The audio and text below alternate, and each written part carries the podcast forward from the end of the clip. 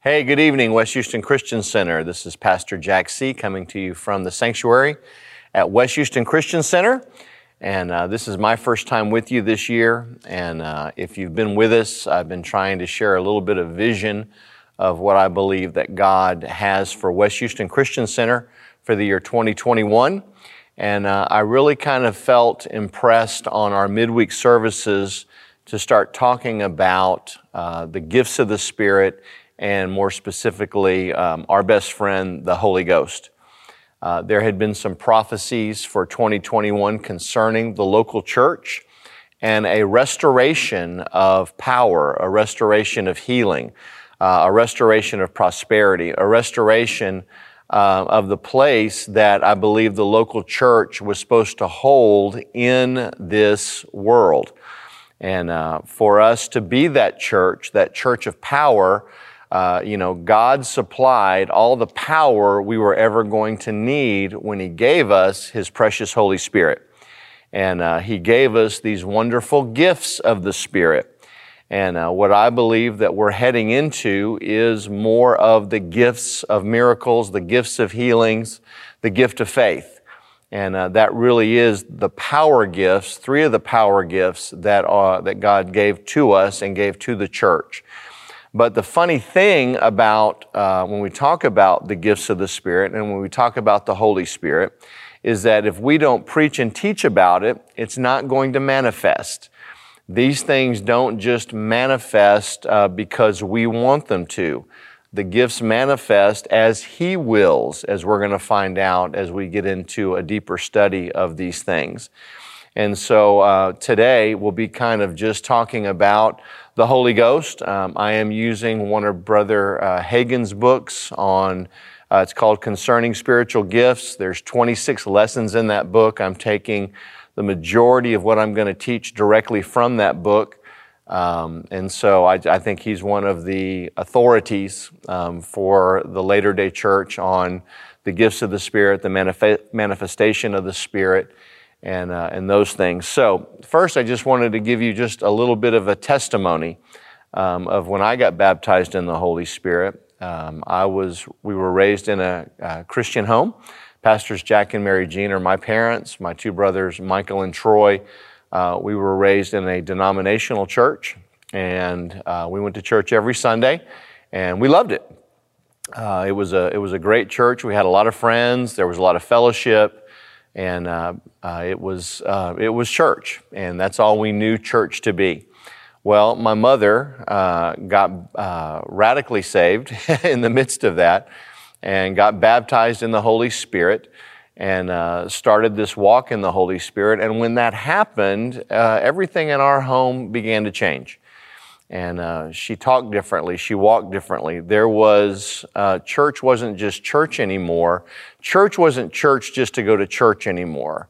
All of a sudden now, there was this power and this presence, and then there was this desire, and there was this hunger to know God.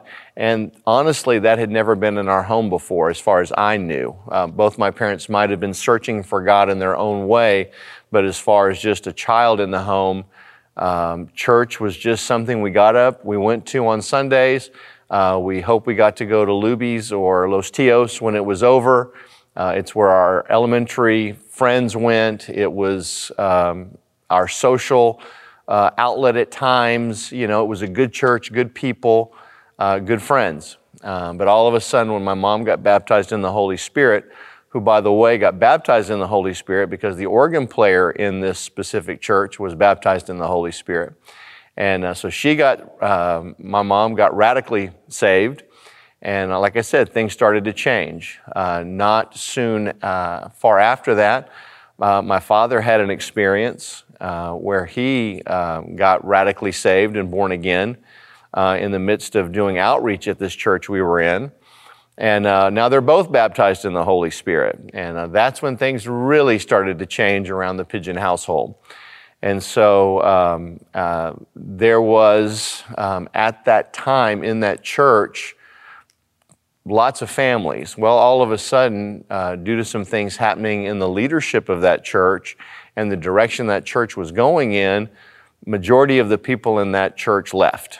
and some went to Presbyterian churches, and some went to Episcopal churches, but we ended up in an Assembly of God church because my parents had been baptized in the Holy Spirit. So we found ourselves going from this wonderful, easy church service on Sunday mornings. They gave you a bulletin.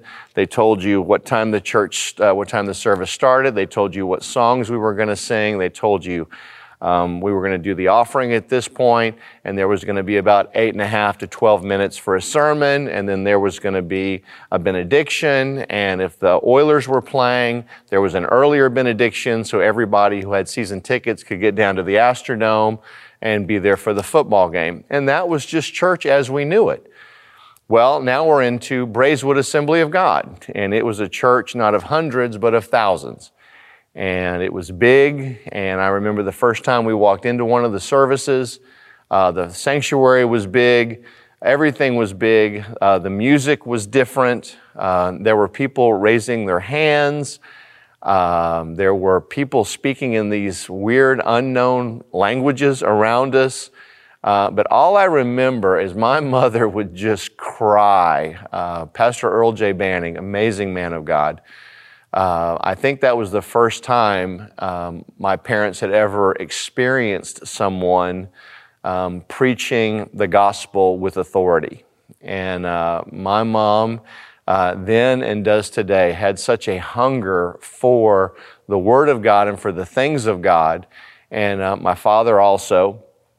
And so now we're in a Spirit-filled church, a Pentecostal church, and when I looked at the bulletin that first Sunday morning, which is what we did, I noticed that the bulletin was much bigger, and all of a sudden it didn't give you this blow-by-blow breakdown, and all of a sudden when I looked at the end, it didn't tell you what time the service ended. And that was very perplexing as a young man who was used to being home and playing and church just being another thing that we did. And so we started this experience of Braeswood Assembly of God. Now, I was probably junior high, moving into high school when this happened. I had had a born-again experience at some point, and I'm thankful for that, that at some point I had asked Jesus to come into my heart, to be my Lord, to be my Savior. I was not instructed how to live my life now that that had happened. But on a Sunday night at Braeswood Assembly of God, when I was probably either 12 or 13 years old, Pastor David Rose was down at the front, and they had an invitation. If you'd never been baptized in the Holy Spirit, then you were invited to come down and receive it with the evidence of speaking in tongues. And it was something that I had heard. We'd been in this church now long enough. It had been taught upon. So it wasn't weird or strange. It was actually very normal and natural. It was part of the salvation. So I went down front, and Pastor Rose met me right there, and he prayed with me. And that moment, I received the baptism of the Holy Spirit. Now, I didn't run around the building. I didn't swing from the chandeliers. I didn't froth at the mouth. It did not knock me, into the next building. I had all my faculties, all my senses. It was a very peaceful, matter of fact, it was almost too peaceful.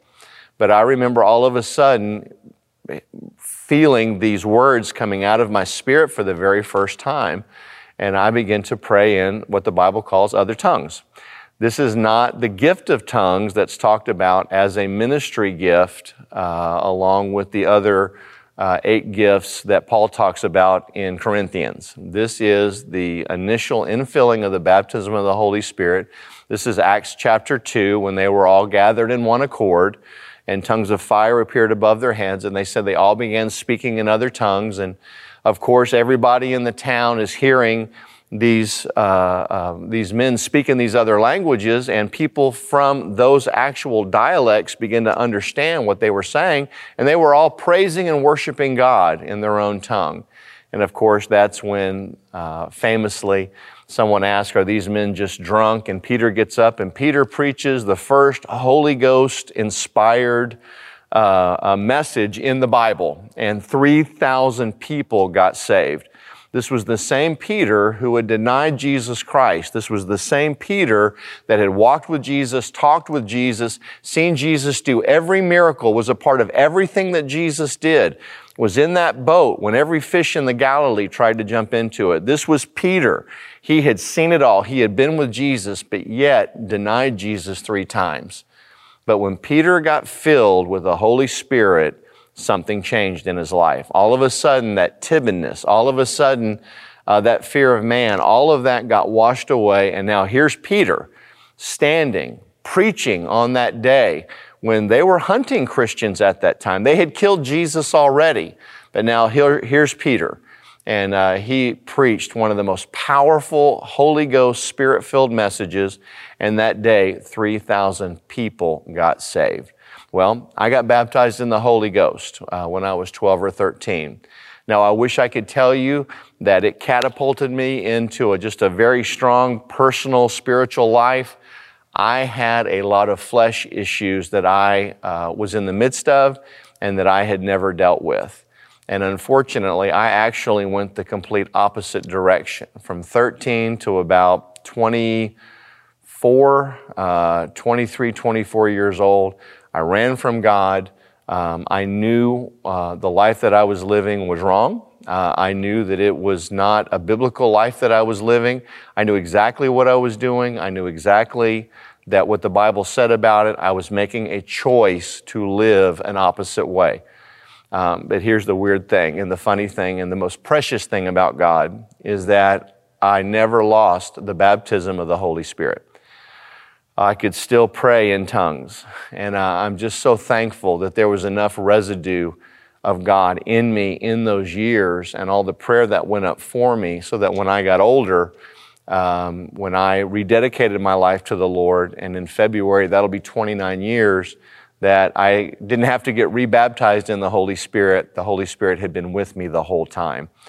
And you know, when the Bible says that the gifts and callings of God are without repentance, you know, God had every reason. He could have ripped that gift from me at any moment. I knew what I was doing was wrong. I made conscious choices and decisions. I planned to do evil. So there was nothing ambiguous. There was nothing, well, I didn't know what I was doing. I knew exactly what I was doing. But yet in the midst of it, God did not yank that precious Holy Spirit from me. And I will say today as a pastor, as a father, that I need to put, I don't know the Holy Spirit enough. I don't think I put enough demand upon that gift that God has placed in us. With the baptism of the Holy Spirit. But I do know, speaking as the pastor of this church, that this is where we're going and that the Holy Spirit is not something to be afraid of. It's not something weird or kooky. Really, it was normal and natural when someone got saved in the Bible, they also got filled with the Holy Ghost. And now we've taken it and made it 2 separate encounters with the Lord. And so as we get into this study on the Holy Spirit, I'm going to try and show you that there are some differences between being born again, and then there are differences between the actual infilling of the Holy Spirit. Amen? But first, we want to take a little break right here. Pastor Mike's going to come with some excited, anointed announcements about what's going on at West Houston Christian Center. We'll see you in a moment. Amen. Thank you, Pastor Michael. I'm just so happy that we're reiterating our 4 new things for 2021. One of them I would just want to key on for a minute is where we're talking about inviting someone to church. One of the main reasons that God gave us the Holy Spirit, what Jesus said is that so you would be a witness for me. And he listed Samaria, Jerusalem, all the outermost parts of the world. When we are talking about personal evangelism and when we're talking about being a light, I don't have to go work something up to invite somebody to church. If I've received the baptism of the Holy Spirit, I already have that power to be a witness inside of me. But the cool thing about the Holy Spirit is He is the perfect gentleman. He is not going to all of a sudden take me over and begin to say and do things. No, demons want to possess people and take them over. The Holy Spirit wants to lead us and guide us. So if we'll be more conscious about the Holy Spirit, be more God inside minded, that when I am out and about in this world, He might lead you to say something to somebody. You know, inviting someone to church is a big step. And when we're inviting people to church, we're not just randomly walking around looking for people, inviting them to church. We're looking for people who need what we offer at West Houston Christian Center. And that is a firm, Bible-based discipleship in the things of God. So when you're inviting people to church, you're looking for people. We all need Jesus. Everybody needs Jesus. And we're endeavoring at the church to make sure that there are opportunities at every broadcast and at every service to receive Jesus Christ as Lord and Savior. So when we're talking about inviting people to church, we're talking about tapping into that power that's inside of us to be a witness and letting that be the energy and the strength and the courage that we need to go out and do what God's called us to do. Amen? So we're going to start our study in the Holy Spirit in Acts chapter 8. And I'm going to begin in chapter 8, verse 4.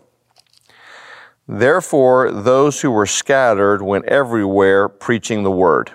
Then Philip went down to the city of Samaria and preached Christ to them.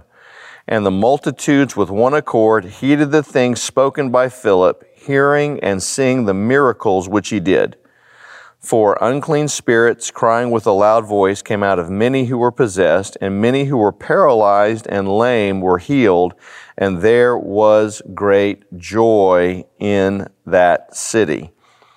Verse 9, but there was a certain man called Simon who previously practiced sorcery in the city and astonished the people of Samaria, claiming that he was someone great, to whom they all gave heed from the least to the greatest, saying, this man is the greatest power of God. And they heeded him because he was astonishing them with his sorceries for a long time. This is what I want to get to in verse 12. But when they believed Philip as he preached the things concerning the kingdom of God and the name of Jesus Christ, both men and women were baptized. Now, I want you to notice that Philip, during the dispersion, Paul had gotten letters from the eldership of the Sanhedrin.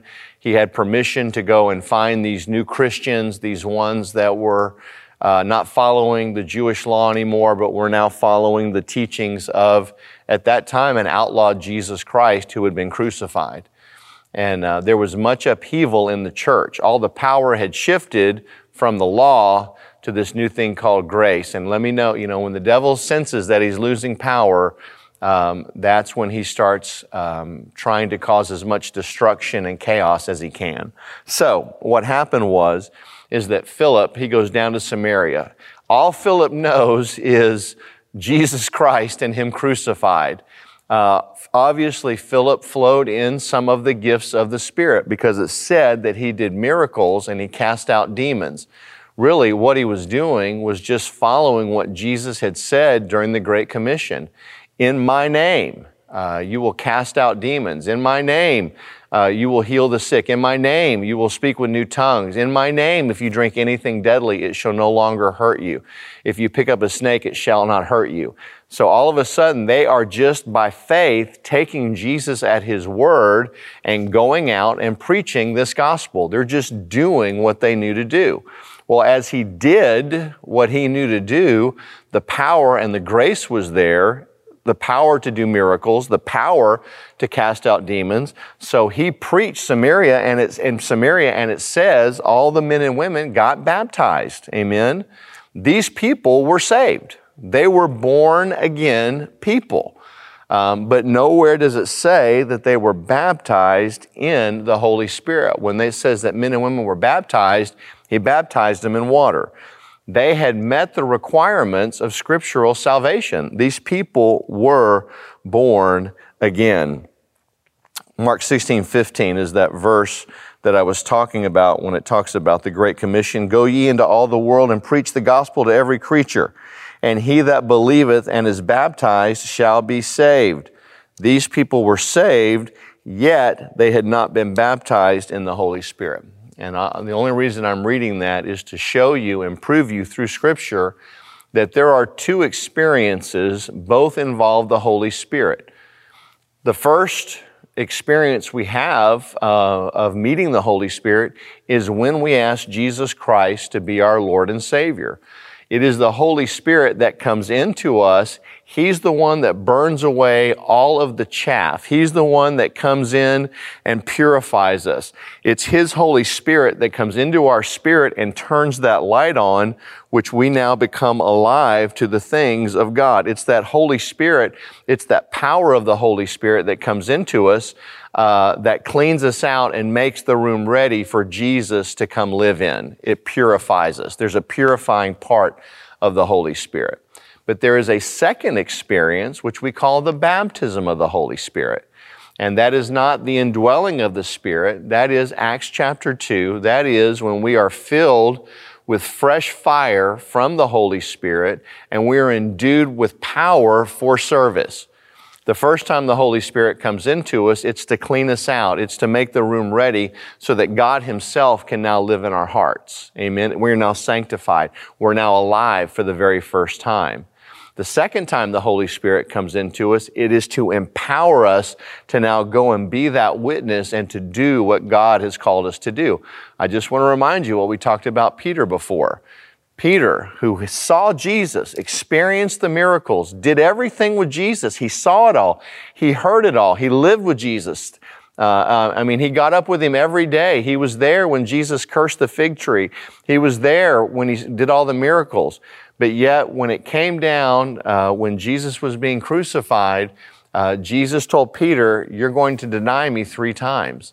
And that's exactly what Peter did. Just because you see miracles, it doesn't endue you with power. Just because we see the miraculous, while it's wonderful and it feeds your faith, it's not enough to produce that power in you so that you can go and do the same thing. We needed a helper. We needed a comforter. And Jesus wanted to make sure when He left the earth that He didn't leave us here as orphans. He didn't leave us here alone. He wanted to leave us in the same power that He walked in so that we could do the same things. I want you to remember that Jesus got baptized. When Jesus was baptized by John, the dove, they saw the anointing come down like a dove. It wasn't a dove. The Holy Spirit is not a dove. It came down like a dove, very similar to Elisha's mantle. When it came down, when the chariots of heaven picked him up, it floated down onto Elisha. The Holy Spirit came on Jesus.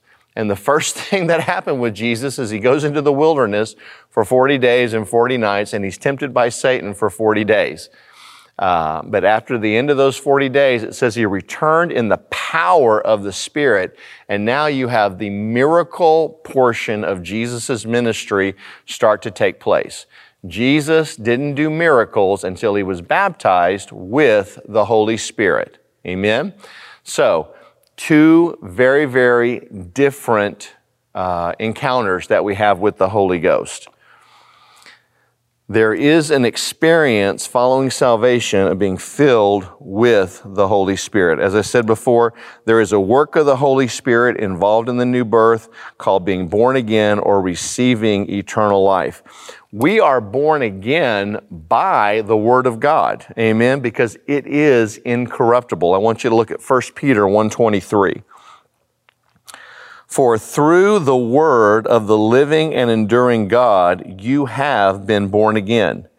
And this seed that He planted within you can never be destroyed, but you will live and grow inside of you forever. Amen. We are born again by the incorruptible word. That seed that's inside of us can never be corrupted because it comes from heaven itself. Amen. So when we get born again, the Holy Spirit is just the vehicle in which that word comes into our hearts, purifies us, cleans us out so that Jesus Himself, God Himself, you become the new Holy of Holies. Everything that happened at the crucifixion when the curtain was rent from top to bottom in the Holy of Holies, God left that building and now He dwells in the hearts of men.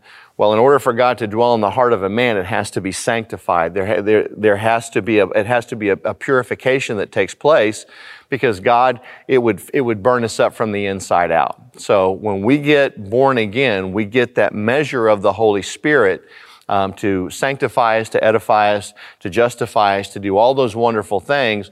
But then the second time we get baptized with the actual baptism of the Holy Spirit, that infilling, dwelling comes inside of us, and the thing that God gives us to show us that we've been baptized in the Holy Spirit is speaking in other tongues.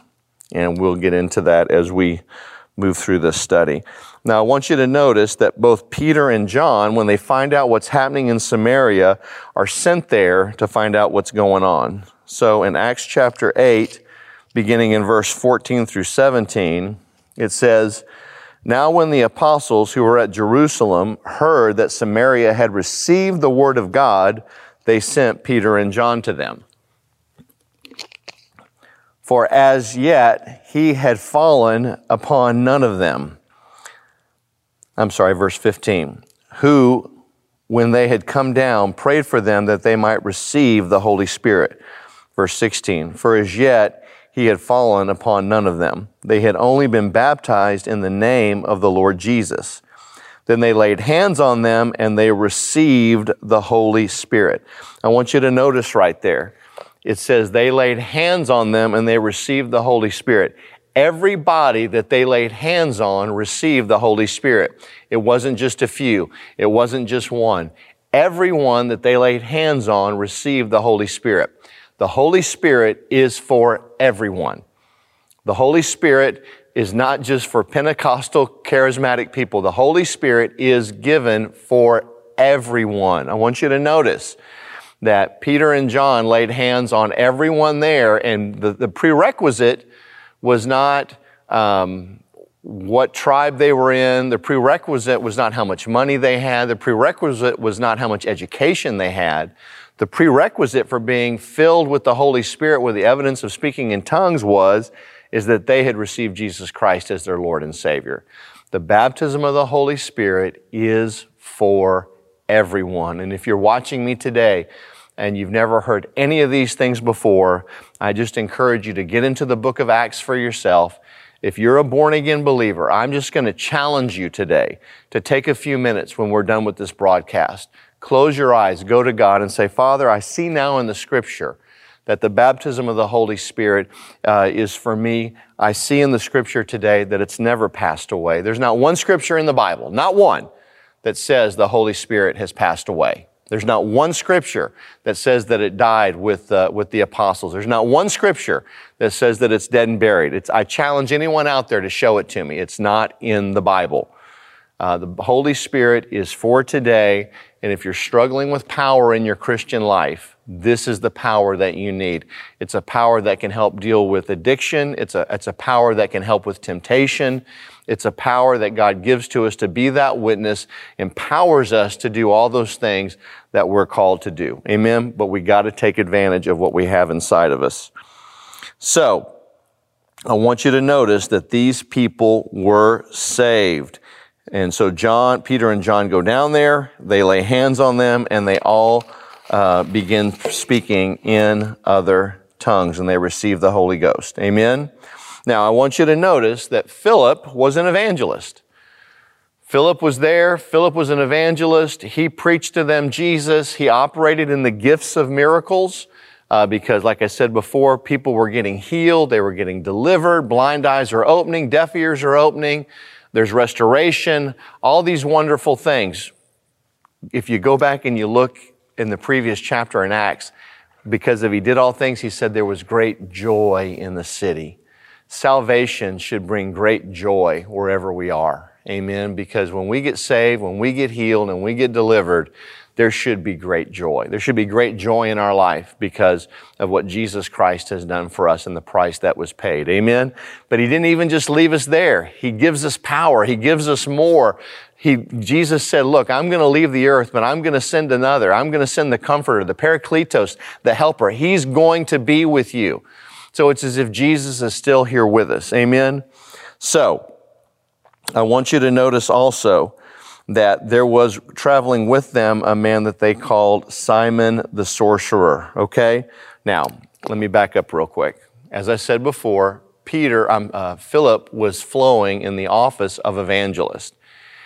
Not everybody has the same giftings.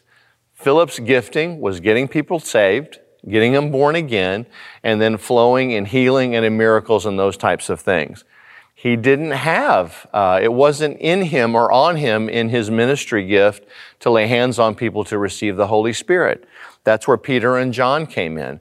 Peter and John came in, and their ministry gift, guess what, was to lay hands on people so that they would receive the Holy Spirit. If we all just do our part, we can get through this thing together. Amen? I just have to do my part. Amen? My part might be just preaching and teaching the Word, while my wife's part may be laying hands on people to receive the Holy Spirit. Now, I believe that anybody, if you're really hungry for God, you can receive the Holy Spirit right where you're at. And that's really all you have to do is just receive it. No one prayed that someone would get it.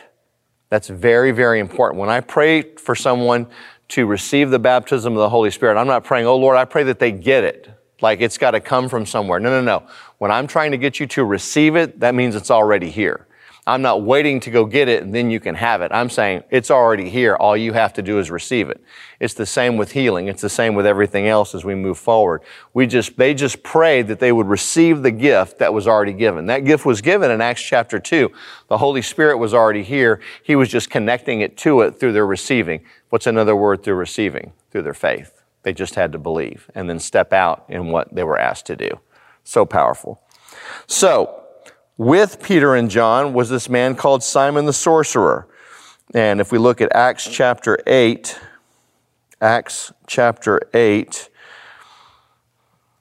beginning in verse 17. Now this is Peter and John. Remember what we said before. They laid hands on everyone in Samaria and they received the Holy Spirit. And when Simon, and this was the sorcerer, saw that through the laying on of the apostles' hands, the Holy Spirit was given, he offered them money, saying, give me this power also, that anyone whom I lay my hands on may receive the Holy Spirit. Simon tried to buy the ability to lay hands on people to receive the Holy Spirit. He didn't try and buy the Holy Spirit. He saw that as Peter and John were laying hands on people, something was happening. Now the question is he had to have seen something happen to know that it was happening. He had to experience, there had to be some sort of a physical manifestation that this Simon saw, that it was so great, that it was so wonderful, that it was so amazing. He was like, I will pay you all the money that I have if you will give me this ability to lay my hands on people to receive the Holy Spirit. What did Simon see? We believe that Simon actually saw these people begin to speak with other tongues. That was the evidence that they had been baptized in this Holy Spirit. They were one way before they laid their hands on them, and after they laid hands on them, now these people were worshiping and praising God with this wonderful, beautiful tongues that they had received as the initial evidence of the filling of the Holy Spirit, the same thing that happened in Acts chapter 2. Simon had to have seen something. It says, and when he saw something. There had to have been a manifestation of something to happen for him to notice that there was something different going on. There had to be something different. Verse 18, Simon saw that through the laying on of the apostles' hands, the Holy Ghost was given. And we believe that it was the speaking in tongues. Now listen, as we're finishing up today, speaking in tongues is not the Holy Spirit, and the Holy Spirit is not speaking in tongues, but they do go hand in hand. Where you have one, you should have the other. The baptism of the Holy Spirit, sometimes we as a Spirit-filled church, we stop with just the infilling or just with speaking in tongues. That's just the beginning. There's more to it. There are the gifts of the Spirit. There are praying in other tongues. There's so many positives. There's so many benefits to praying in other tongues. You know, when we pray in tongues, we're praying the perfect will of God, as we're going to find out as we get through this study. When we pray in other tongues, what I'm encouraging our congregation to do, if you're part of West Houston Christian Center, is when you are fasting that one meal a week for this year, that you take that hour and you pray in other tongues, but you have a journal with you and you also pray to interpret what God is saying. When you're praying over a specific situation, pray in tongues over that situation, and then pray that you would interpret and write down what God says. Amen? if you have had the infilling of the Holy Spirit, you should have the evidence of tongues to go along with it. Now, and we'll finish with this. I want you to notice that when Peter and John went to Samaria, they did not teach the congregation or the crowd who had been saved and who had been baptized in water to tarry or to wait. There was one time in the Bible that Jesus told the apostles and that group of 120 to go to the upper room to tarry, to wait on the Holy Spirit. That was a one-time thing. There was a specific time when the Holy Spirit was going to come. Those 120 were all in that room together when the Holy Spirit fell.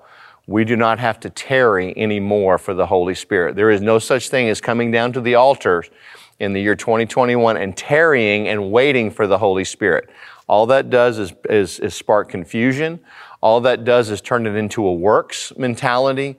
It's a free gift that God has already given us, and all we have to do is receive it. Amen? All we have to do is to receive it. Well, I'm going to stop there tonight.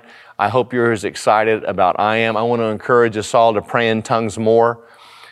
You know, Smith Wigglesworth made this comment. He said, there's rarely a time that I pray for more than 30 minutes. But he says, there never is a time where I go more than 30 minutes without praying. Praying in the Holy Spirit is a powerful, powerful tool for us as a believer. And I just want to encourage us to pray in the Spirit, pray in your understanding, sing in the Spirit, sing in your understanding.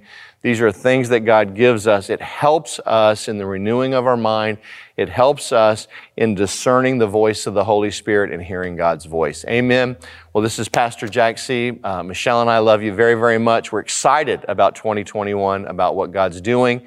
He's moving in our congregation. He's moving in our city. He's moving in our county. He's moving in our state. He's moving in our nation. He's moving in our world. Jesus is coming soon. And we're excited to be a part of this great end-time harvest. God bless you. My beautiful wife is coming now with a special message.